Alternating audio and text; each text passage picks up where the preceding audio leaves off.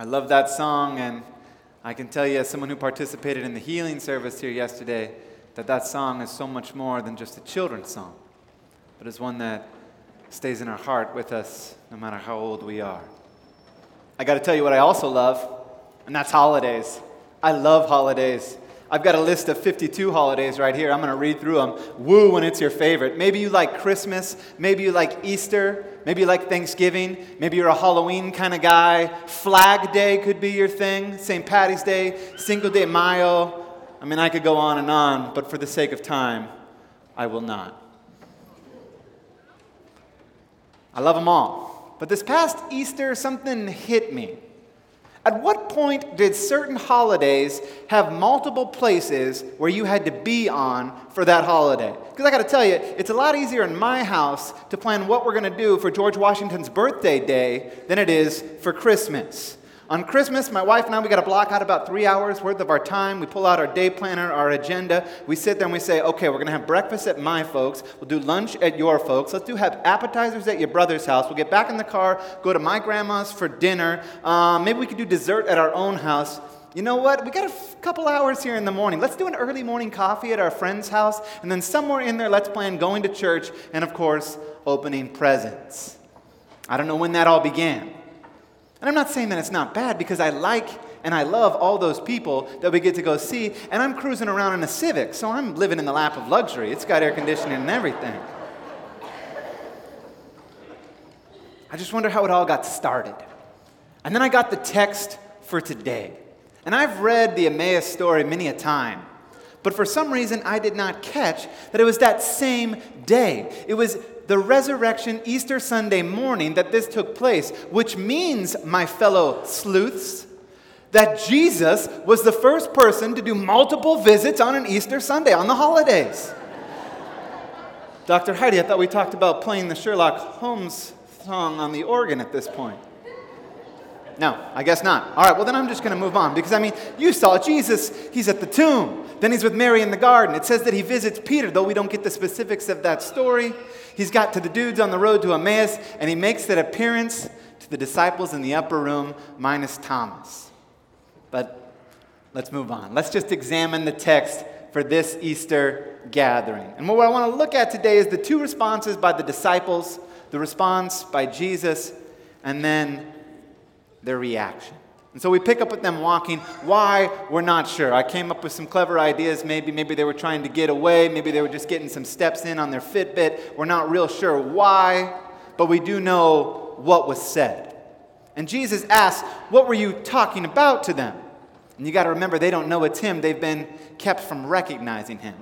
And upon that question, they give their first response. And their first response is to stop, to become still with their faces downcast. Hard word to translate there. The, the, the meaning is a look of sadness, a look of sullenness, a look of gloominess. And they stop and they give a response that sounds somewhat sarcastic. Something like, Bro, are you the only one in Jerusalem who doesn't know what's going on?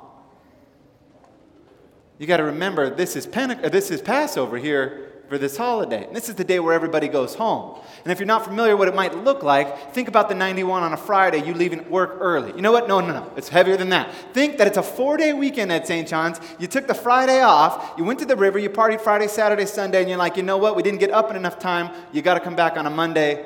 It's that kind of traffic. Or if you actually do sit in that traffic, you know, like, dude, that's every single day. The 91 is the worst. But that's how many people are leaving, and they cannot believe that this one guy could be a part of that and not know what's going on. But Jesus asks them, What things? And we get to their second response, which isn't any better. You see, they give an answer with the facts and the information. They, they think they know, but they don't really know what's going on. And it's kind of funny to think that these are two guys talking to, talking to Jesus about what had happened to Jesus. And so they give their response, the second one, and it's just so bad. I mean, listen to what they say. What things he asked about Jesus of Nazareth? They replied, He was a prophet, powerful in word and deed before God and all the people. The chief priests and our rulers handed him over to be sentenced to death, and they crucified him, but we had hoped that he was the one who was going to redeem Israel. They call Jesus a prophet, compare him to, say, someone like Elijah, but nothing more. And they say that he's dead. It's a response that has elements of what they know and what's in their heart as well. It basically says, We expected this, but this is what we got. You see, their head and their heart were aligned to their expectations. And when that happens, it's a scary thing. It's a scary thing because of what expectations are and what expectations can do. Expectations are when we demand exactly what we want to happen, regardless of what is actually happening. And the disciples are pretty good at this. When Jesus says the Son of Man must die, they stop him and say, No, no, Jesus, you're not going to die. Stop talking like that. And you know how Jesus responds to Peter. You see, expectations make you frozen and rigid and unable to change because they're based on previous experiences. Expectations are what lead Nicodemus to say, How can this be? Expectations are what lead the rich young man to come to Jesus and say, All these laws I've kept since I was a boy. What must I do now? And Jesus says, Leave your wealth. And he goes away sad. Expectations infect us and they inhibit us. We're unable to give them up, and they have this control over our head and our heart. And with their expectations crushed, these two disciples on the road to Emmaus, it's no wonder that they withdrew and that they left. No wonder that they were shocked, discouraged, feeling like it was all maybe a waste of time, and respond in a half hearted way filled with wrong understanding and doubt as they say, It's the third day, and some women said that he had risen, but the disciples went and we didn't see him, and their expectations have them stuck by only what they can see. It's as if the life, the joy, the hope, the truth, the peace is hidden from them, and they can't even see what's right in front of them. And I've been there. Maybe you have too from expectations.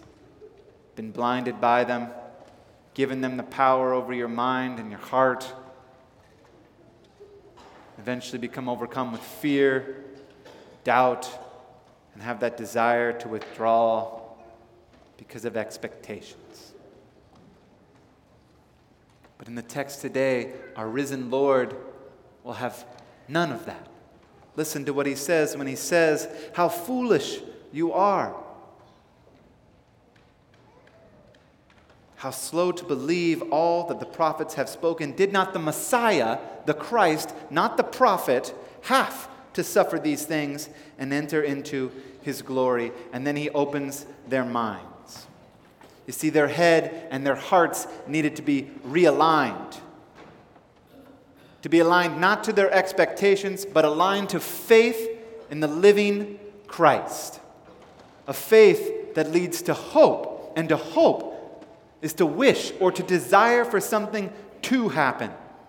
To have hope is to be flexible and hope, it admits reality but doesn't resign itself to the circumstances of the moment. And in Jesus Christ, we can hope for more than what we know or what we see. Or as Paul says in Ephesians, far more than we could ever ask or imagine. For hope in Christ doesn't have us standing still. Rather, hope in Christ makes us alive and listen to what the words do. The next happens the disciples urge him to stay. When he reveals himself to them in the bread, their hearts are burning and they rise up and run. Remember, it took all day to get to Emmaus, but they sure ran pretty fast to get back there that night. And that's what Jesus' words do. That's what Jesus' presence does because Jesus' words are more than facts and information. Today, knowledge can sometimes be seen as someone has a big jug of knowledge and you come with your cup and they pour it in and you leave with some stuff. You leave feeling good. But in Jesus' time, the role was to influence the life of the hearer.